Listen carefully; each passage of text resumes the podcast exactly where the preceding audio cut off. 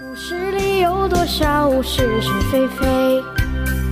故事里有多少非非是是？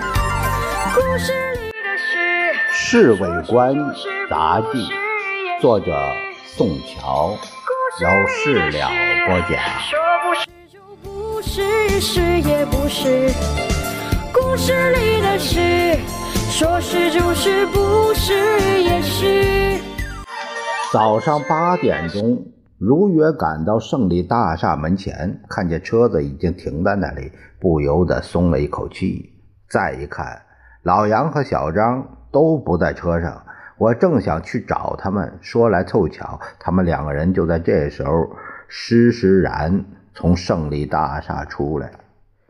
老杨的领子还没扣上，小张不断的打着哈欠，看样子这俩家伙昨天晚上不知荒唐到什么田地。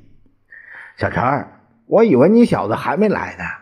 老杨伸伸懒腰，怎么样？昨天晚上和我分手以后的情形？小张的好奇心谁也赶不上。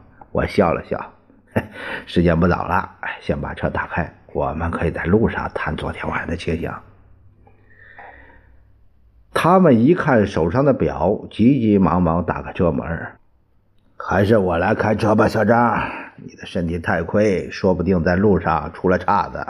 老杨坐在了司机的位置，也好，哎，我乐得养养神。小张一个人占住了整个后座，半坐半躺的姿势。在路上，我就叙述昨天晚上和十七姨太会面的情形。他们两个不断的问了一好些细节。小陈，你手上的钻石戒指哪来的？老杨瞥见了我手上的新建设，这么大颗，两克拉总有啊！听到老杨的话，小张。抖的一声，从后座爬起来，拉住我的左手，仔仔细细的端详这颗戒指，至少得值一千美金呢。他吐了吐舌头：“小陈，你也真有办法，人财两得呀。”是他送我的表记，我故意轻描淡写，其实内心得意的压抑不住。不过刚才离开江林宾馆，十七姨太把这颗戒指套在我手指时，我委实没有想到它是这么值钱。也好，总算发个横财。我也报告我昨天晚上的活动了，现在该你们两个说说你们的段子了啊！